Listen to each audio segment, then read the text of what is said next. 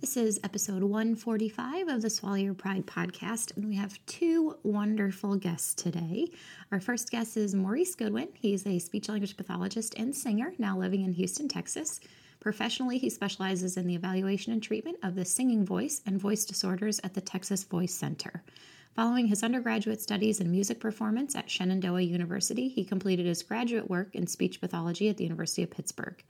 His background as a performer and speech pathologist led him to complete training in the treatment of singers, actors, teachers, and other occupational voice users with voice problems.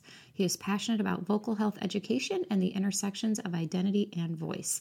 And Maurice is one of our incredible voice mentors in the MedSLP collective, and he just blows me away with his wisdom and knowledge. And our other guest is Lauren Sharp Payne. Lauren is an ASHA certified speech language pathologist who currently resides in Hampton, Virginia. She received her bachelor's degree in speech language pathology in 2014 and her master's degree in speech language pathology in 2016 from Old Dominion University in Norfolk, Virginia. She has experience working in pediatric private practice, outpatient rehabilitation, and inpatient rehab. Her interests include dysphagia rehabilitation, aphasia, as well as the application of neuroplasticity principles for remediation of various neurogenic speech, language, and swallowing disorders. And if you're not following Lauren on Instagram, she's at speak.fromtheheart and she's doing some amazing work with mentorship as well. So um, this is an awesome conversation, you guys. I'm really happy we are having this conversation. Um, you know, I asked them what they wanted to talk about, and they said we want to talk about being Black in the field of speech language pathology. Um, so this is their platform, and I know I learned a lot. I learned a ton from listening to them. They're incredible people. Um, and I just I hope you find this conversation as valuable as I did. I will also note that my audio stinks during this episode. I don't know what happened, um, but I apologize. The editor did as good as he can to to try to make it sound as best as he could. But you don't have to send me messages that my audio stunk during this episode. We know it did. I have it fixed for the next episode, so so my apologies. But um, very important conversation we're having. We're going to continue to have this conversation. I recorded about five different episodes this month um, with speech pathologists of color, and, and I'm really happy to continue this dialogue with everybody. So um, I hope you enjoy. Thank you, Maurice and Lauren. You guys are awesome. Welcome to the Swallow Your Pride podcast. I'm your host, Teresa Richard. I'm a board certified specialist in swallowing and swallowing disorders, and I know firsthand how much confusing and conflicting information there is out there about how we assess and treat swallowing disorders. This podcast is all about bringing everyone together, getting on the same page, being open to new ideas, and using evidence based treatment strategies for our patients with dysphagia. So let's get into it. Just a quick disclaimer that all statements and opinions expressed in this episode do not reflect on the organizations associated with the speakers and are their own opinions solely. Lauren, please tell me you're drinking water. I am. The voice person is chugging in one hand coffee and the other hand soda. Oh my gosh. That's like a double negative for you, Maurice. I stopped caring about my health when I chose to do this. All right. Okay. Hello, you guys. Hey. Lauren and Maurice, thank you so much for joining me today uh, for this conversation. And just, um, Lauren, tell the people a little bit about who you are. Yeah, so I'm Lauren. I am a speech language pathologist practicing in Virginia. I am Speak from the Heart on Instagram. Most people probably know me by that name. And I'm just a really big advocate for diversity in the field of speech language pathology. And I'm an outpatient rehab SLP. Cool. My name is Maurice Goodwin. I am a speech language pathologist currently practicing in Houston, Texas. Um, and I primarily work in voice and upper airway disorders. Um, have been doing this for a little while, background in like performance, singing. So we do a lot of that work. Uh, at my current position, and kind of similar to Lauren, it's it's kind of hard to be a non-white SLP and not think about diversity and the ways in which it impacts our field and certainly our patients. Right. So that's a great segue into what we're going to talk about today, Maurice. So you want to lead right in with tell the people what we're going to talk about. Yeah. So I think we are just kind of chatting about not only our experiences, but our you know our interactions what we're seeing in the field um, as far as speech pathology goes um, yeah, yeah and i think, from a provider know, thing, yeah and, and i think sorry to cut you off Maurice.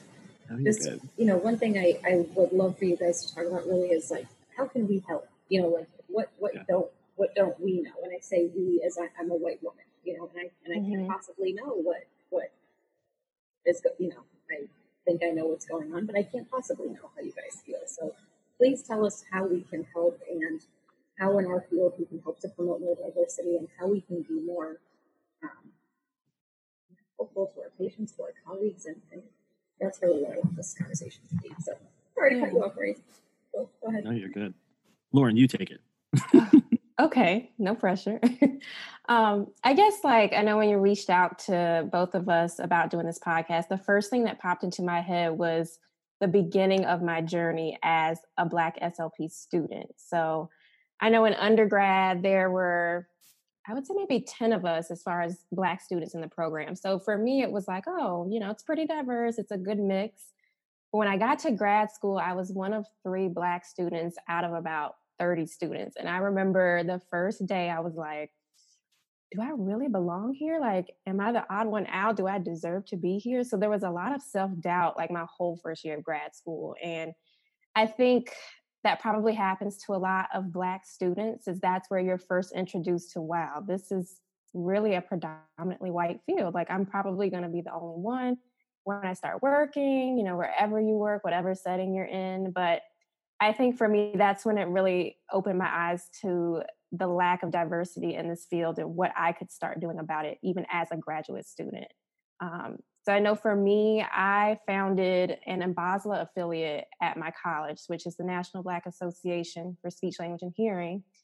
And I remember getting a lot of pushback at first because people are like, "Well, why are you starting a black organization? Like, why why is it black? What if we did like a white organization?" And I'm like, you're missing the point. It's not about black and white or separating us. It's about providing a safe space for the three of us in this uh, in this program. It's about providing a safe space for the minority in this field, so we can feel like we can do it and we can be successful. So, you know, I just feel like I'm here to represent and I'm here to continue to inspire future Black SLPs. Like you can do it, you can make it, you can be successful in this field. So that's like my short version of why this is so important to me. Yeah, yeah, no, and thank you so much for explaining that, Lauren. Because I've, I've heard that before. You know, I've heard, well, why did why did they go and make their own organization? Like, why can't we mm-hmm. all just be together? Why we have ASHA? You know, and, and right. I know obviously there's been issues with ASHA, and I'll let you guys talk about that some more too. But thank you for explaining that beautifully, Lauren. And yeah, yeah, I mean, everybody wants to feel welcome and feel supported, and, and I'm so glad that you were able to create that space. Yeah. I know my experiences in graduate school were similar to Lauren's and to many other people in that I went to, I, I really enjoyed my graduate program. I was the only brown SLP student, black speech pathology student. And then there were other people of color within the class and other like two or three total in a class of almost about 40, I think it was 37 students. Um, so that's like pretty limited exposure. and I always felt so much pressure in graduate school to speak on behalf of everyone that's brown. Um, I, you know, my experience as a black person, I did grow up um, low income um, in like an area of high poverty in a single parent household, and I always felt like you know when you when you speak about these statistics of these inner city kids in poverty, they're just less smart right? They know less words, they have lower chances of getting into graduate school.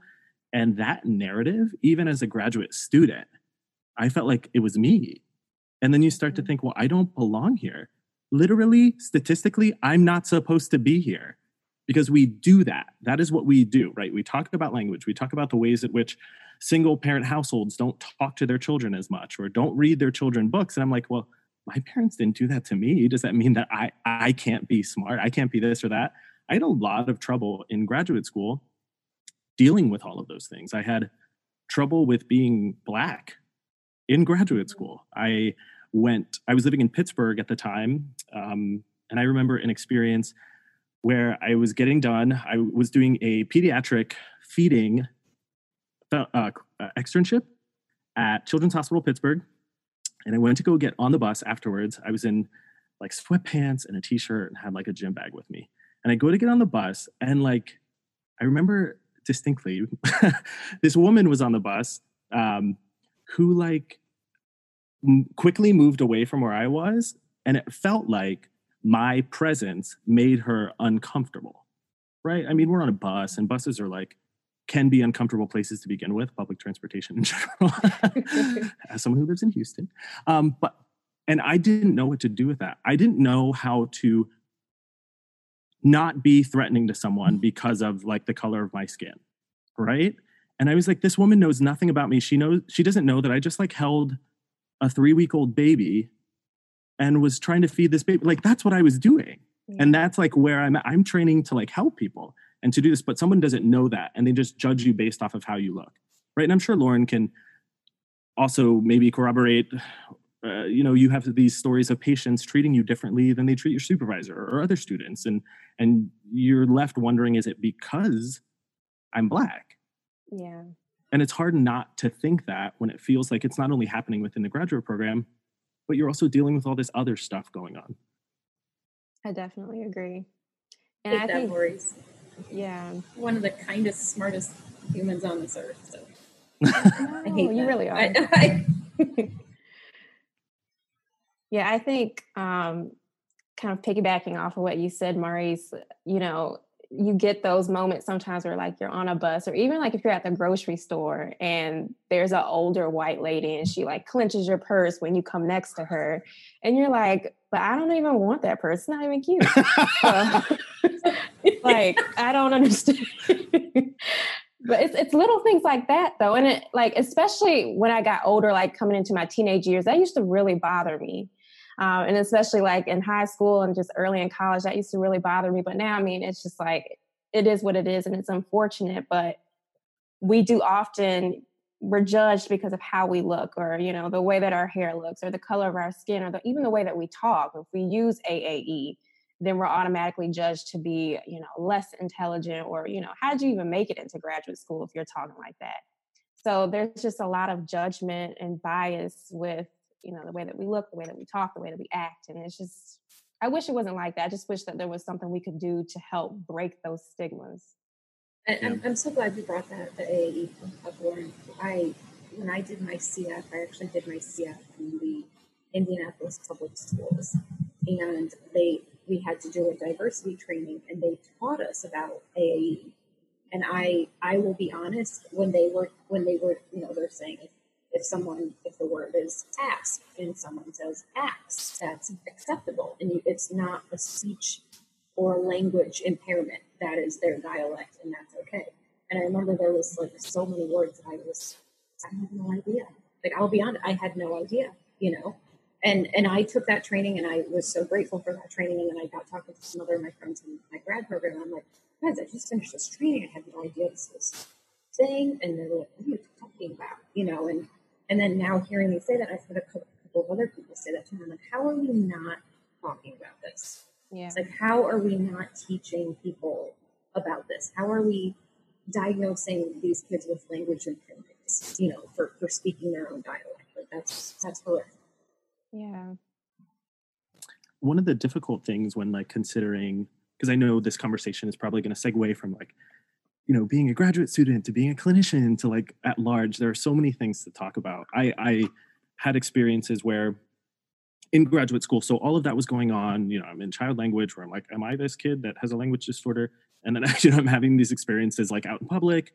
And there was a larger national conversation. This was around when black lives matter was starting and i was like i mean i mean i believe that but can i even post that? Can i be that online? You know i'm just trying to fit in and be a part. And um, I've had a lot of questions and we've had a lot of conversations on how can um, white people be allies, right? Now, can they be helpful? And I just wanted to offer my experience in this um, because I felt like it was a positive one. and I know that there are not many positive stories um, in this area, but I immediately went to um, my graduate program and some of the graduate program directors. Um, and I sat down in front of them and I was like, I feel like I don't belong here. Like I remember crying like in front of some of these older white women who ran our program. I was like, I don't belong here. I feel crazy. There's too much going on. I don't know how to just be me. Like I don't I don't know how to just think about speech pathology because I have so much else that feels like it's crowding my brain, right? And a lot of it has to do with not being white. yeah. In a space that's built for whiteness. So all of them, I thought they did a wonderful job. And I can look back on it now and see how helpful it was. They all validated my experience, they didn't question it, they didn't ask me if I was seeing things wrong, they didn't ask me to see it from someone else's experience. They said, wow, that must be really, really difficult. Mm. And each one of them, I like remember where I was sitting. I remember like how the sun was shining. I remember like the time of day because that's like the place that I was in. They each, there was two or three, every one of them pulled out their cell phone and said, Well, you know, I'm not a black speech pathologist, but I do know this person, right? Or I know this person here, take their number. I'm sure they would love to talk with you.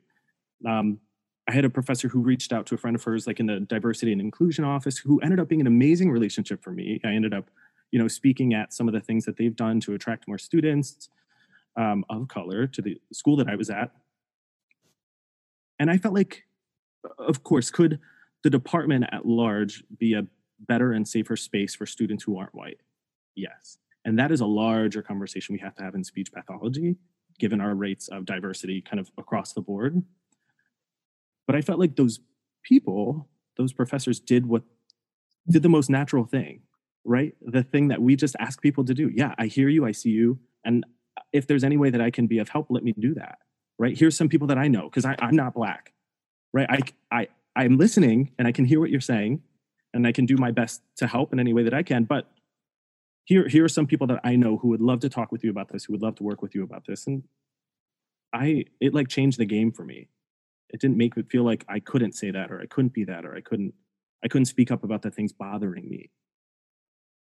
That's amazing. Yeah. Shout out to uh, Cheryl Messick and Paula Leslie oh. the University of Pittsburgh. Wonderful people. Yeah. Yes. so you were a Pitt guy, Maurice. yes. Cool. That's amazing. I think my experience was a, a little bit different. Um, I won't say like I wasn't supported. I feel like my professors and like the program director, my clinical supervisors were all, they were all really supportive of us clinically. And my first semester in grad school, my clinical supervi- supervisor was Black. And so I just, I mean, obviously felt really drawn to her. Um, but I know, and I don't know if this was something I did intentionally, but I was almost like a loner in grad school. Like I didn't really study with any of the other students. Um, I wasn't like invited to the outings that they had and things like that. And again, it may have been something I was doing subconsciously because I'm like, well, I'm only, I'm one of the only Black students here. So they probably don't even want to hang out with me. So I'm just not even going to put myself out there to try and be invited. So I spent pretty much my entire graduate career like alone, studying alone and just being by myself, which wasn't necessarily a bad thing because I feel like I'm naturally introverted in anyway, but I do feel like if I could go back and do it all again, I wish I would have been more vocal about how I was feeling, especially like with my program director and with the um, the girls that were in my cohort, just telling them how I was feeling being a Black SLP student and you know how certain things that they said and that they did made me feel. And I wish I could go back in time and do that over. But I think at the time too, I was just nervous. I'm like, you know, what if they judge me or what if the program director wants to kick me out or give me a lower grade or, you know, not let me get my license or something like that. But I think sometimes there is that level of fear because there is this person who's in a position of power who is typically white. And you don't want to say the wrong thing or say that you've been offended because of how they may feel. And I think that narrative also needs to change. I think students of color, Black students, need to be able to speak up for themselves in these programs, especially, you know, if they've been offended or if something's not going the way that they think it should go based on the color of their skin. I feel like that just went all over the place too. I'm sorry, that just didn't connect at all. My topic maintenance is horrible. it, no, Lauren, that, that was beautiful. That I mean, that was that was wonderful. You know, and I, and I think I mean I'll put myself out on a limb here and just say as a as a white woman, like I, I, would think, you know, Maurice, I love that you said that they just listened to you and they just validated what you were feeling. You know, and I, and I think of what, what you said, like that just breaks my heart to think you had all these feelings inside that you were thinking this way, you know, and, and I, it sucks that you would have to even just have these conversations. And I, you know, I, I hate that you would have to think that way. And, and I'm glad you guys are, are having these conversations with us now because I, I know that this has opened so many people's eyes. I think I think the big thing that really has, has, has opened my eyes a lot in the last few weeks is, is you can be not racist, but are you anti-racist? You know, I would say there's no way I'm racist. You know, I, I love everybody. I'll have a conversation with anybody, but are you anti-racist? Are you sticking up for them? You know, Lauren, what, what can I do to help you? You know, tell me how you're feeling. You know, and I, and that's where I am today. Whether that's right or wrong, that's yeah, yeah. I think one of the difficulties, specifically in speech pathology and issues that we have in graduate programs, is that it is, I think, speech pathology as a whole, we're kind people. We have to be people people, even if you're like the researcher speech pathologist. Like, you're people people because that's what we do. We work in communication. Most of us are, have really great pragmatic skills. Most of us are Some wonderful socially. Most. Um, um, but I think what's difficult for um, white people to understand is that racism is very systemic. Yes. Mm-hmm. Yeah. And it is not just a choice, right? right? You can make, you even as a cohort and as a faculty group can make the decision to not be racist.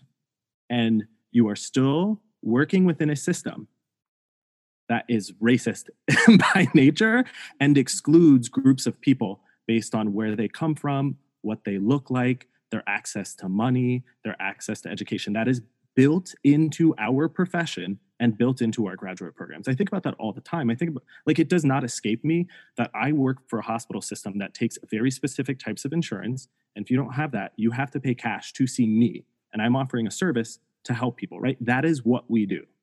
We're part of a business and, and our graduate programs reflect that.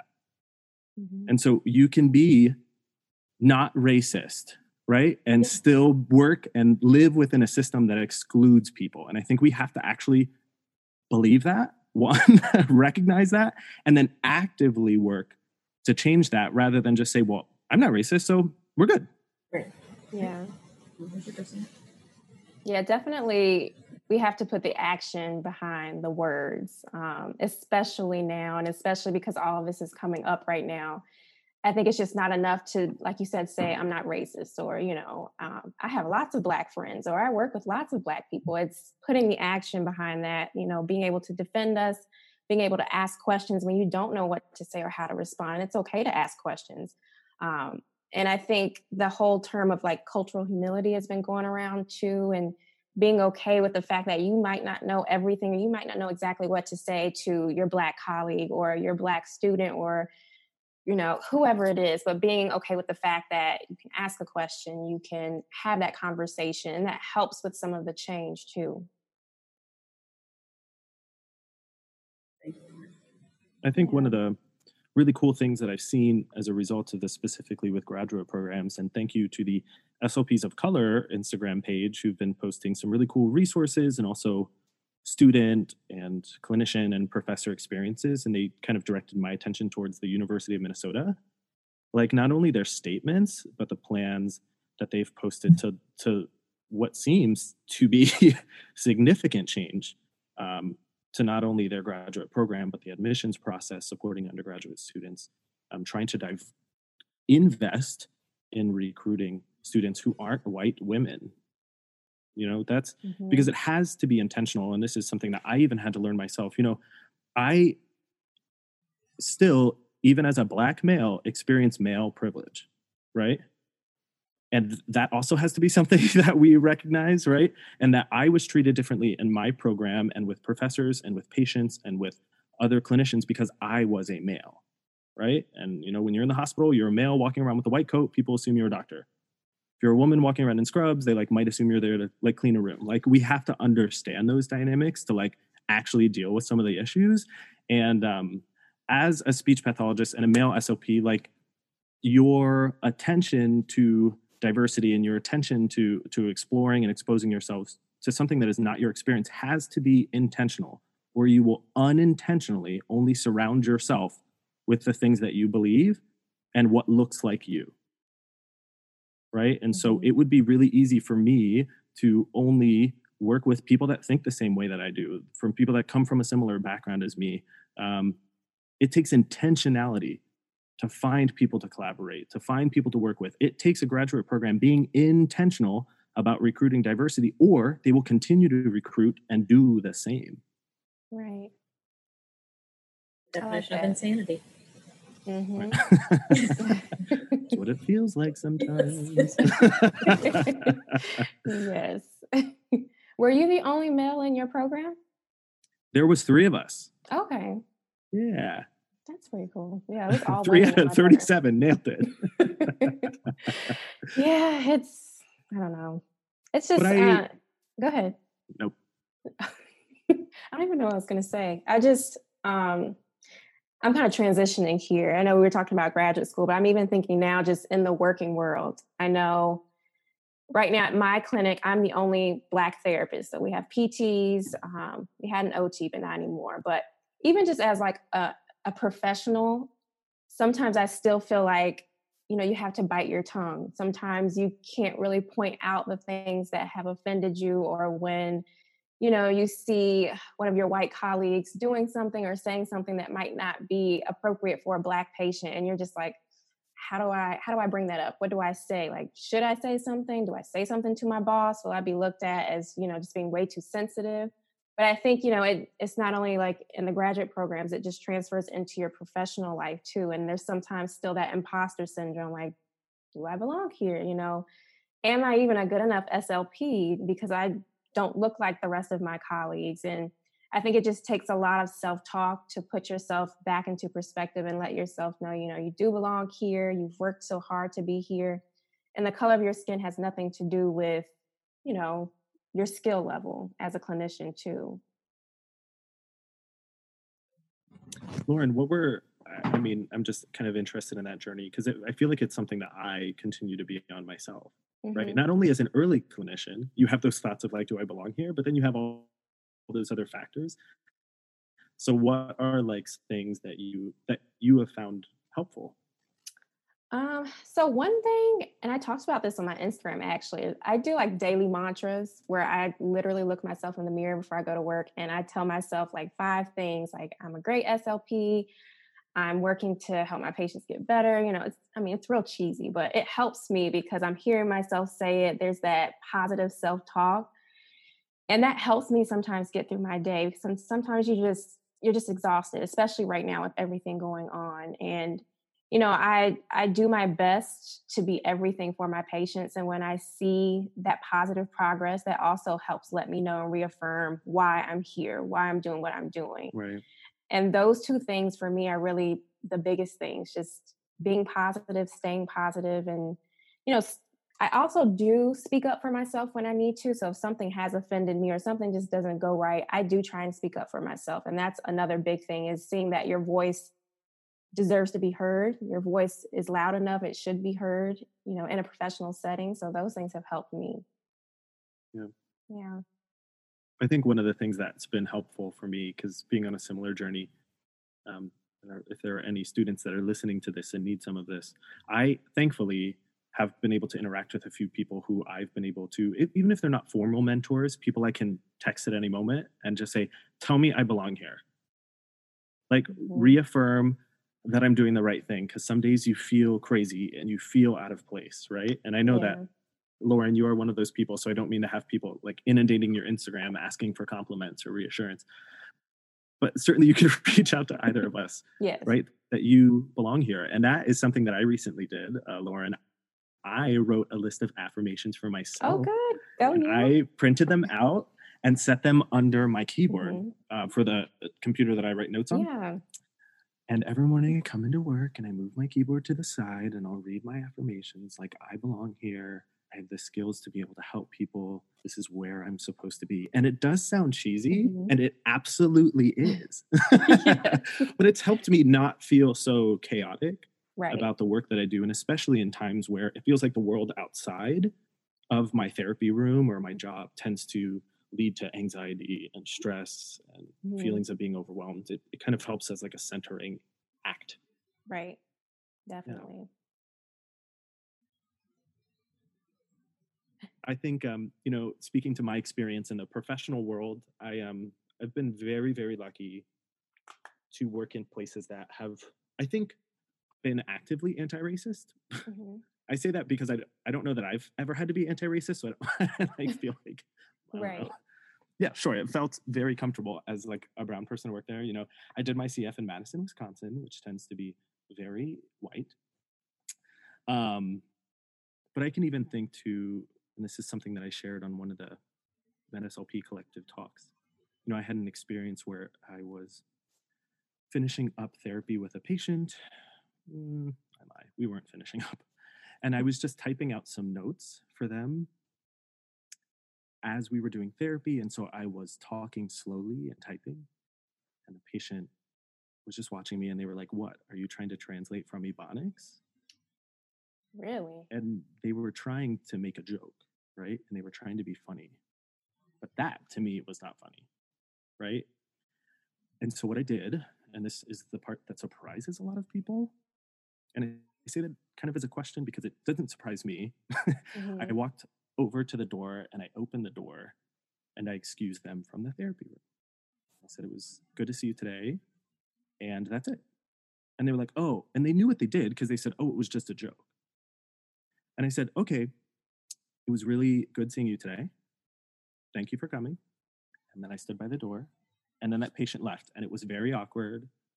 And there was like some uncomfortable feelings, and we weren't sure where we were going to go from there. But more importantly than that action, it was the fact that I worked at a place that said that I was allowed to make those decisions for me, right? That I didn't have to put up with a patient being racist to me, that I didn't have to deal with micro or macro aggressions from people that I'm, are surrounding me without saying something about it right? I was allowed to stand up for myself and not be afraid that my boss or the manager would come back to me and say that I was in the wrong, right? And so that's another like, what can we or what can our white SLPs or non black SLPs do? It's create environments like that where the speech pathologist, the black speech pathologist, the person of color speech pathologist feels empowered to make those decisions right? And I didn't have to ask someone for permission. I made it because I'm the clinician and I was protecting myself and I should feel like I can do that.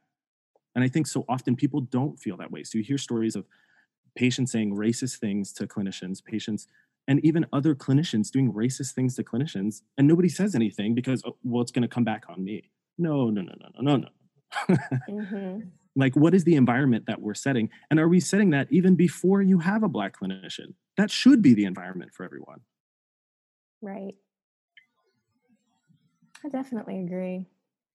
And I think too uh, that that's such an important part is like you said establishing that type of environment, a welcoming environment where everybody's voice can be heard and there is no fear of being retaliated against or you know, being fired or having your caseload taken away. It's just, it's, it's fair for everyone. And I think, unfortunately, uh, there are a lot of workplaces that aren't like that. Um, yeah. Um, especially if it is, you know, a clinic or a hospital or a school, wherever it is, where all of the therapists are white. And I think it's sometimes hard for, you know, a staff that is all white to imagine, like, how can we treat a person of color if they're already high, if they are to be hired you know how can we envision that when we don't have that right now? But i think it's super important especially in light of everything going on right now to start having those conversations like how can we even bring in more people of color to our staff? How can we recruit more people of color? How can we diversify our clinic or our practice? And i think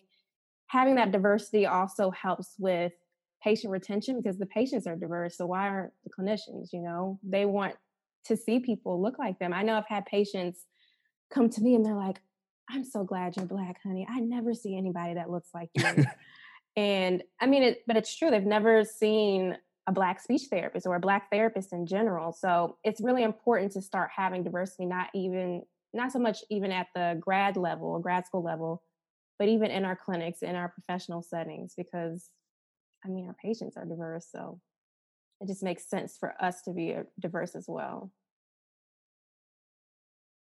Can you guys speak a little bit about, you know, I know there's, with all this talk going on, there's been a lot of papers that people have shared about the racial disparities with our patients and how how they're treated differently than than a white patient. I don't know if that's something. Have you guys read into any of those statistics or have any opinions on that? Or? Yeah, I know for me, I've read a few papers, but I mean, not even just going into the research, just with um, the observation with my clients and even my family members. I know a lot of times I'll have patients come in who are post stroke and they're on, you know, some type of hypertension medication. And I don't know if it's just like in my area, but I know a lot of times with the black patients, they they don't have any instruction of like how long they're supposed to take the medication, why are they even taking the medication? They don't even know what hypertension is.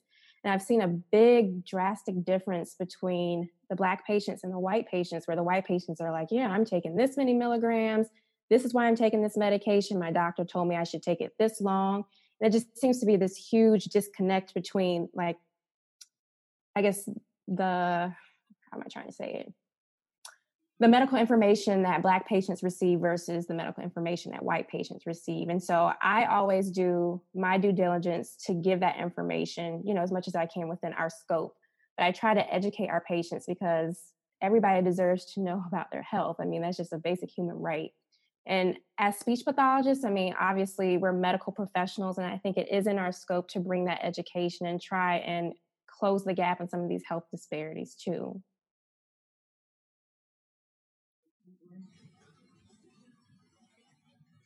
I have nothing significant to add. Nothing, Maurice. but it's even too like with family members. I know like my mom, my grandma, my dad, pretty much my whole family has hypertension or diabetes, you know, some some type of disorder that can eventually lead to stroke. And I think, I mean, we've read about the statistics how stroke disproportionately affects black people especially because we have higher rates of hypertension but there's there's a reason for all of this. There's a reason why you know this is happening and it starts sometimes with the food you know a lot of times black people live in food deserts. We don't have access to the healthiest food. We don't have access to whole foods and trader joe's and organic produce or it's just too expensive and i think there are so many reason why reasons why health disparities exist. And like i said we just have to do our job within our scope to continue to try and lessen those health disparities that our patients are facing. I think sometimes you know this this goes to a larger conversation as well. Um, sometimes it feels really overwhelming to think about our field not looking the way that it does. Mm-hmm. um, and this week especially seeing some of these graduate programs come out with you know we're waiving the gre or we're going to intentionally pay for students of color and black students for their you know application fees and i'm like that's awesome. And i'm really excited for that. We are like a generation away from like making a dent in in our field. And that sometimes feels overwhelming.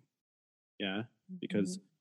you want change now and people want to see things change and we want things to be better. And i think if we can keep our attention on it long enough things can change. Um, but it won't be for a long time. I mean i think about professors alone. We talk about there aren't enough you know black or people of color professors. How long is it going to take to get a student from undergrad to grad school to phd to postdoc to junior faculty to professor to department head that is a long long journey right?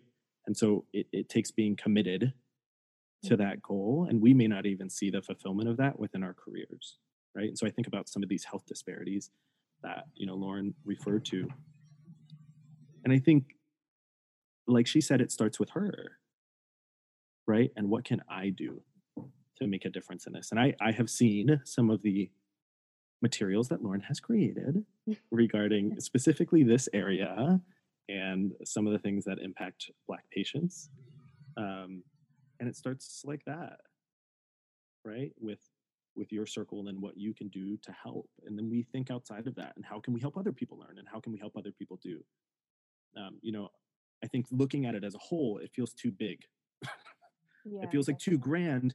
And then you get the excuse of saying, well, I can't personally do anything about it right? But that's not true. And we can, right? We start with me, and then I feel comfortable doing that with me, and then I start to think, what other ways can I impact and and and kind of influence change? Mm-hmm.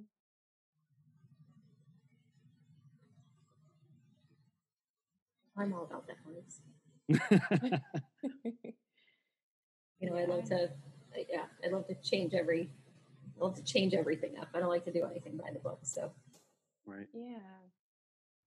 I think the, I know for me that feeling of change comes from being really tired of being sad. Yeah. Mm-hmm. And really tired of feeling disappointed. Yeah. And so I want things to change. And if I could will it to change, I would, but that's just not how it works. And there aren't enough people of color and Black people in our field to do it on our own. There just aren't. Right. And there's certainly not enough Black people and people of color in power to enact that level of change.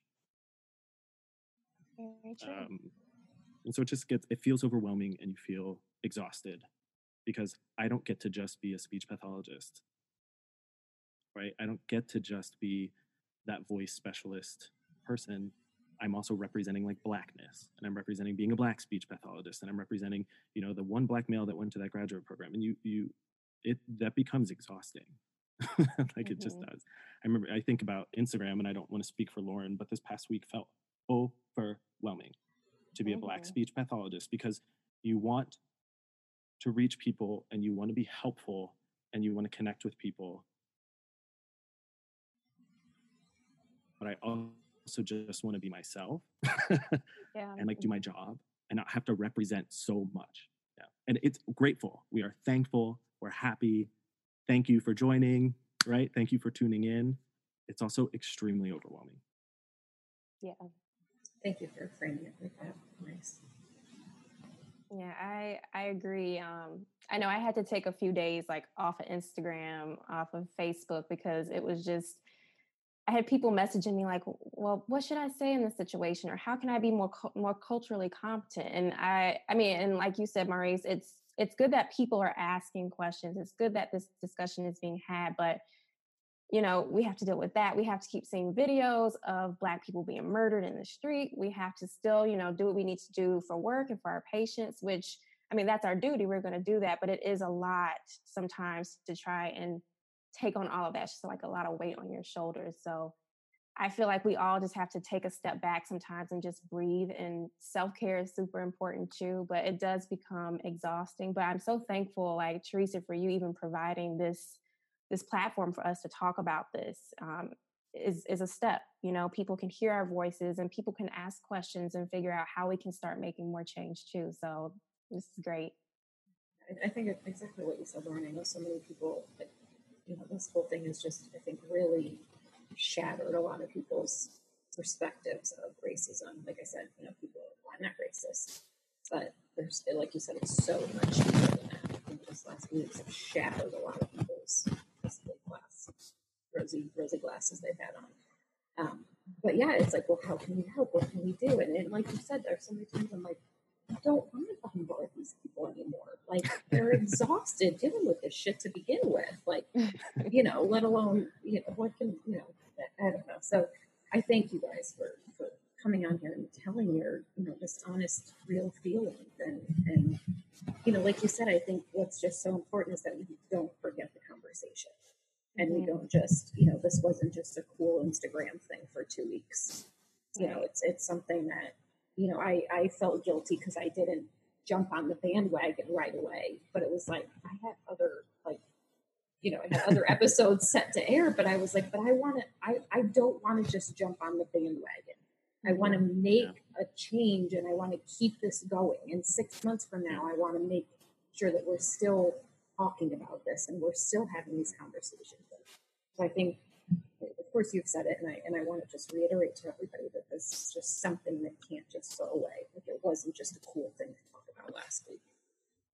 Right. And I don't I don't want to speak for you know speech pathologists at large, but it's been really exciting to see either petitions going around or emails or certainly ASHA's instagram comments have been ablaze yeah. um, with some of their statements but when we're talking about you know this is this does go beyond two three weeks a month two months right this is systemic and i think that does involve also keeping the people um, who lead our field responsible for this right if we want to see change then we also need leadership and that also requires people taking a stand for these things and you know it's similar to being a student in a graduate program and you're screaming, well, we need more diversity. You are a student. mm-hmm. You can scream all you want, but the people in charge got to literally have to step in and change the program. Right. And so when we're talking about, we are, in this essence, in this kind of scenario, are the student, right? We work within a field and we work um, within a body of, of individuals represented by an organization um, that I hope is feeling the pressure to lead right. constituents, it's uh, you know members in a direction that I don't want to say majority because I don't know what the numbers are. A large group of speech pathologists would like to see change, yeah. and that is important, and that matters. Mm-hmm. Well, um, you know, uh, without putting you guys on the spot, what would you propose to change with ASHA? Like, what would you guys like to see happen? all over. You go first? Spill the beans, Maurice. the podcast ends. Yeah. we can cut anything we need to. It's fine. yeah. Um, you want to go first? Or you want me to go first? Rice. No. Okay. okay. well, okay. I think the first thing, this not this is not so much ASHA's responsibility, but then again it is. I think the one thing that will help diversify the field as a whole is awareness. So I know when I was in high school, I had never heard about speech.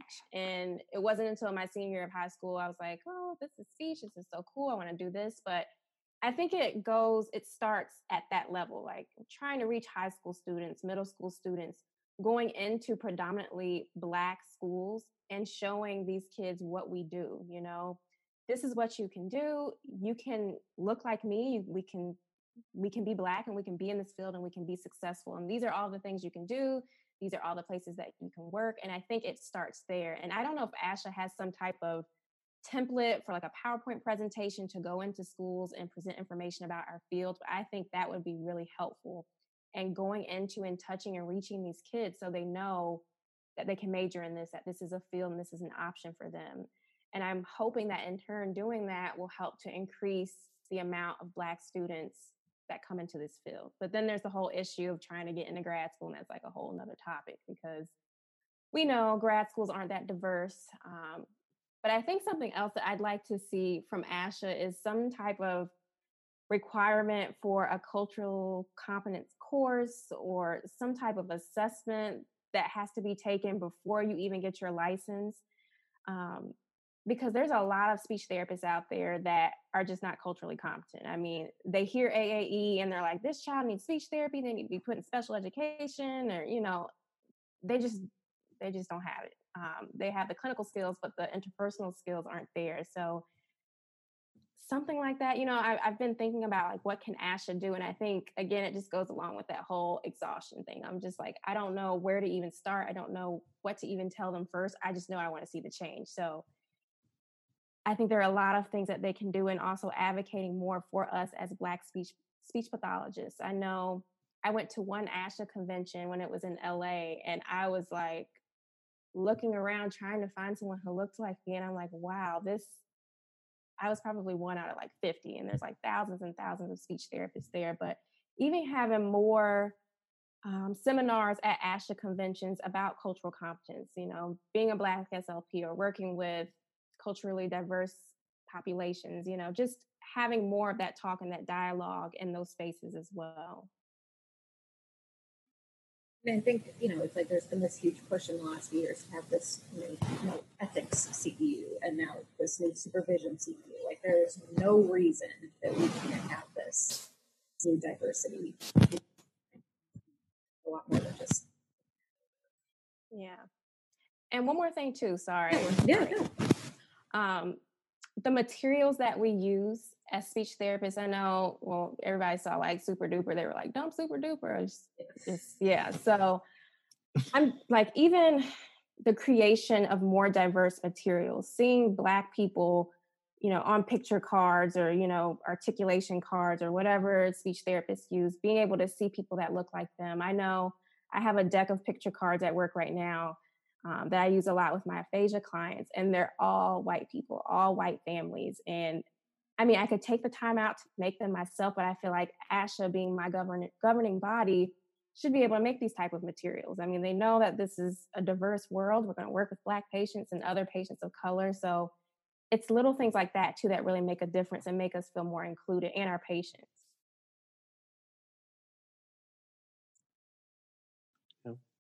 I know, you know, we'll probably say very similar things. Um, I think my perspective as a male SLP uh, going to ASHA, I felt like there was there's a lot of talk in recruiting male SLPs, right? Recruit more men, recruit more men, recruit more men. But it's also possible that men come in with the exact same background and the, the exact same biases as already exist in the field. So what is that doing for our field? Right? I've never completely understood that, and I am a male SLP, right? It's so let's be intentional about recruiting people who aren't white, right? Uh, you're, you're going to catch some men in there, cool, great, awesome, you caught me. But let's put the focus on people who aren't men. I don't know for once that would be great, right? um, no, I I agree with Lauren. I as you were saying that when it comes to like materials i even think of this is going to seem like um maybe weird example but you know when doc mcstuffins came out and it was a, a little black girl physician like doctor like that changed the game yeah. in regards to cartoons that children were able to watch and little black girls and black boys and black children were able to watch themselves on tv as doctors right that changes things. And you're able to go to Target and buy a Doc McStuffin shirt with a little black girl who's a physician, right? That's crazy. That's crazy. That is not something I grew up watching. I had to watch like cartoon rabbits who were voiced by black people, not like actual like you know stories of. Eh, I get it, it's fiction, but stuff like that matters. It matters. It matters. It matters. And seeing yourself in the field mm-hmm. matters. Mm-hmm. I I had not met a black male speech pathologist um, prior to entering graduate school. And still, I think I personally only know like less than 10, right? Outside of like the situation of is meeting and interacting with a lot of people through NBASLH, um, you just don't, you aren't exposed to it. And I think that's even more true for other uh, minority kind of race groups within the United States. Um, who never see themselves truly ever.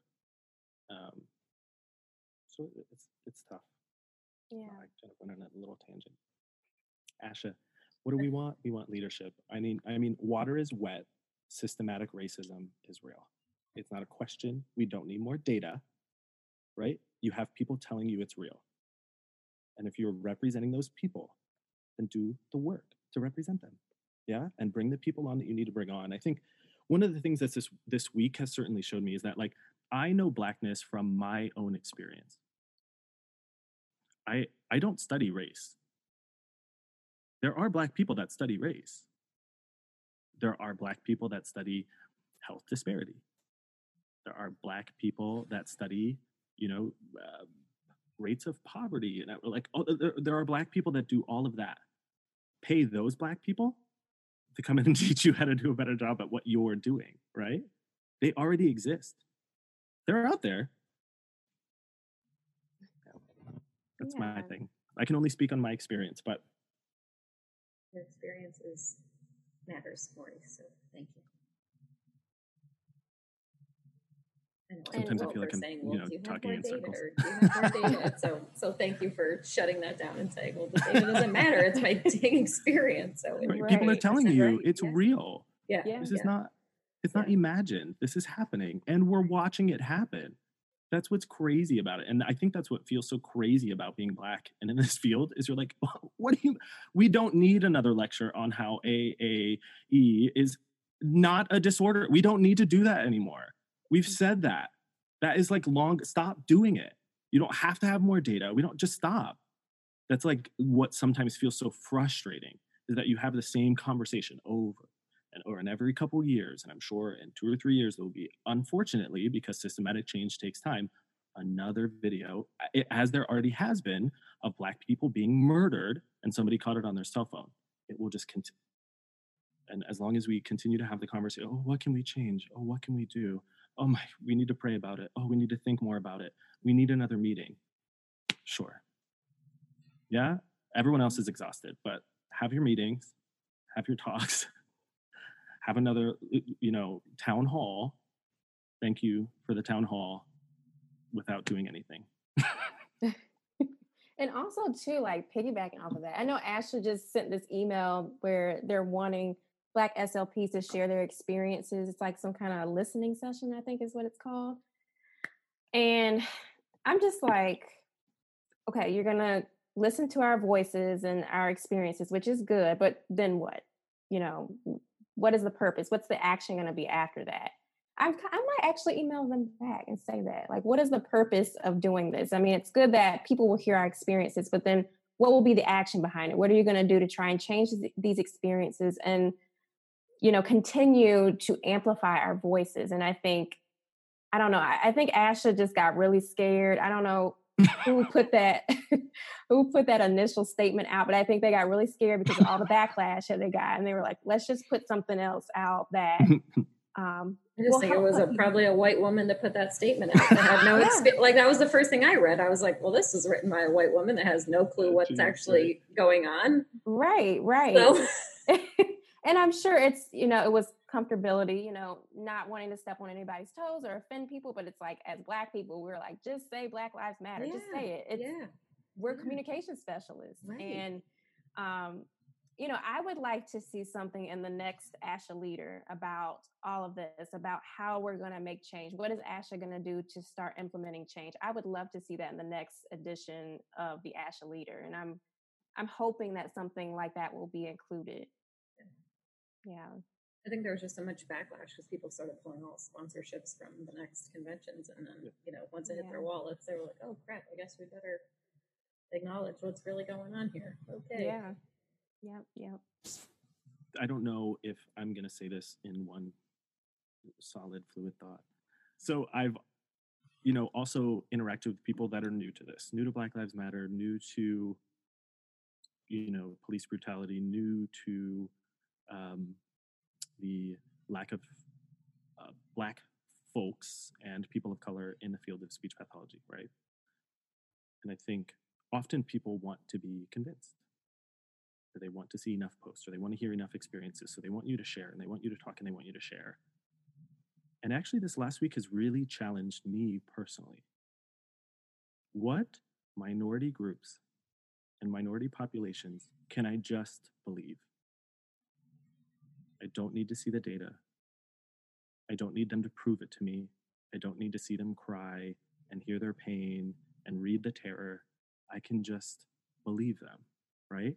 and then change the way that I act to make this world a better place for them. Right? And I think that is a challenge that I think many of our colleagues can just take. Right? So I'm really happy that, you know, the one or two Black people in your life don't agree with Black Lives Matter. Fine, great. But is it possible that you can see how other people are hurting and they want change and just believe them. I'm really happy that you or a family member of yours, a parent, a husband, a cousin are a police officer and they're a good person. I'm happy for that. Is it possible that you can just believe that other people are not having that experience? You don't need more data. You don't need to see the videos. You can just believe them, right?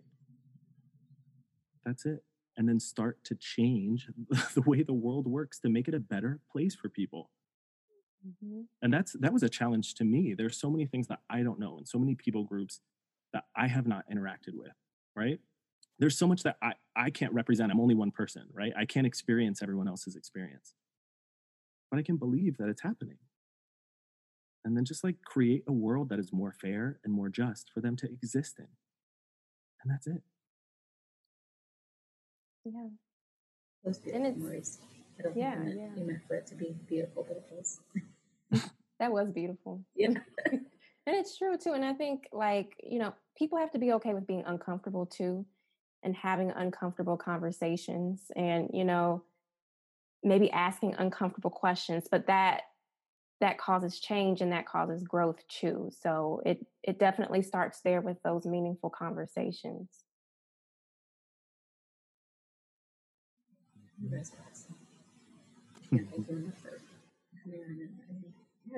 I know that um, I don't know if this is a helpful story, so cut it if you don't need it. but it was the um, the the what I shared in the MedSLP collective, just about you know my journey through learning, you know, about male privilege as a male SLP, and that I wasn't born, you know, uh, very aware of the fact that this world is terrible generally to to women, right?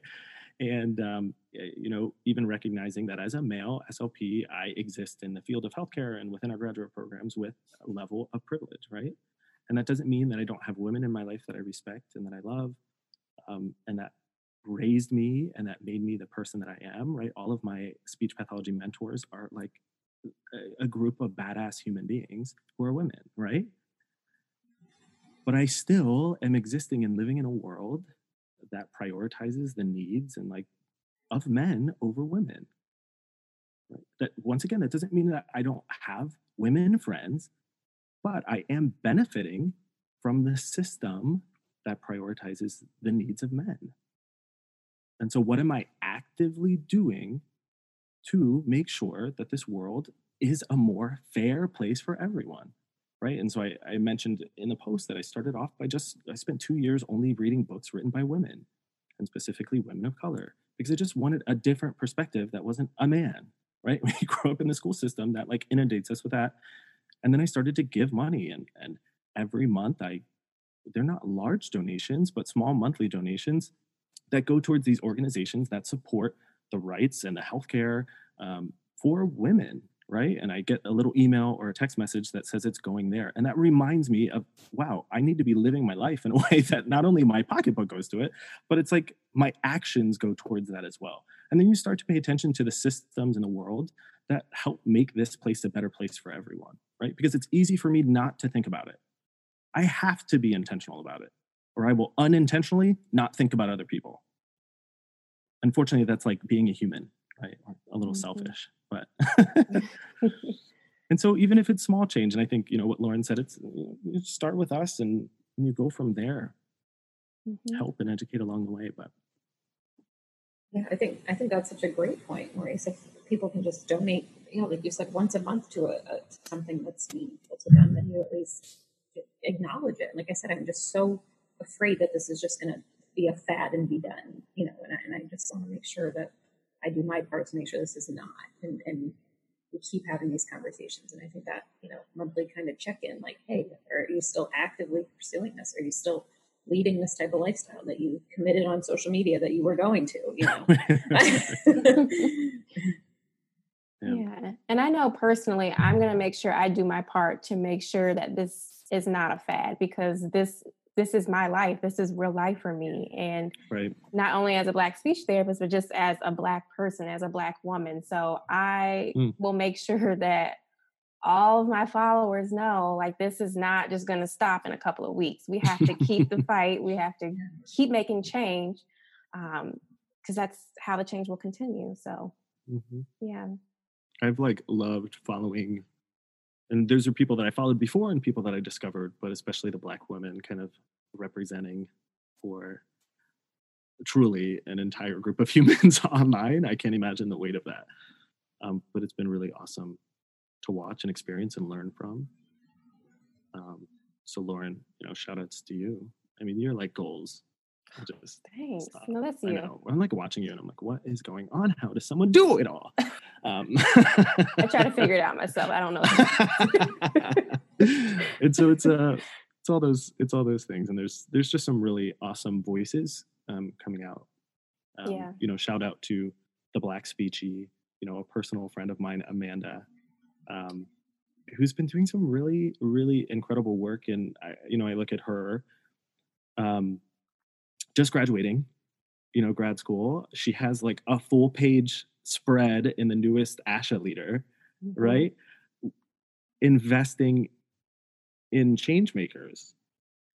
yeah, investing in people that have a vision and that want to see new and that want to see different, but also encouraging those students that like you don't have be in the ASHA leader to feel like you belong, right? Because that's not everyone's experience, and that's okay. Um, yeah, yeah. Awesome. This has been a wonderful conversation. I can't thank you guys enough for any anything else you want people to know. Final thoughts. Keep doing the work. Yeah, keep doing the work. And for the other Black SLPs who might be listening, you know, keep, um, how do I want to word it? Sorry, you can cut this part out. I'm just thinking. Um, keep making yourself visible. Representation matters. And when other, you know, students or just other people see you, it inspires them. So keep making yourself visible and keep being a light because we need that right now. That's so important. I know for um, for me, one way that I've been able to do that is actually participating in the ASHA STEP program. So I know that that won't be open for a little while. And ah, shout out to Lauren's mentorship program that she started. Um, yeah. Um, I'll let you talk about that because I don't know anything about that. But um, the ASHA STEP process, I've been able to connect with other Black students, and I've only done it two years. But Amanda was actually my mentee my first year, and now oh, I'm cool. able to mentor another Black male you know, soon to be speech pathologist. Um, and it's a great way of just connecting with other students, um, you know, as professionals and really kind of offering guidance. I think the students are there and it feels overwhelming to take on one more thing. Um, but then I, I think about myself and not having that experience, you know.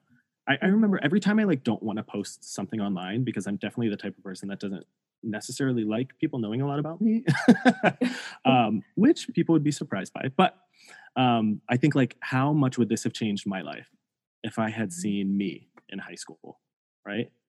Like how much would this have changed the game if I saw someone that looked like me and presented like me, you know, a queer black male speech pathologist? Like how much would that have just changed the game? Um, and so I appreciate what you said, Lauren. Yeah, yeah. visible, and you're able to represent that for someone else. Yeah. Right. Yeah, that's very true. Yeah, please, please share your on your mentor program. Yeah, so it's called Heart to Heart, and it is a speech language pathology mentorship program. And so my idea, my vision behind this was just to have a small knit group, tight knit group where the mentor and the mentee are essentially matched together just based on their clinical interests and you know what the mentee wants to see out of their career. And I know personally as a student, I wish that I had a mentor earlier, like as an undergrad. I think it really would have helped me more in my graduate career as well. But I wanted to make a safe space where students can be inspired by a mentor and ask questions and vent and just have someone to help them through that journey of becoming a speech language pathologist. Because, especially as a Black student, as a minority student, it can be hard, but it's hard for all of us. Um, so just to have someone there. At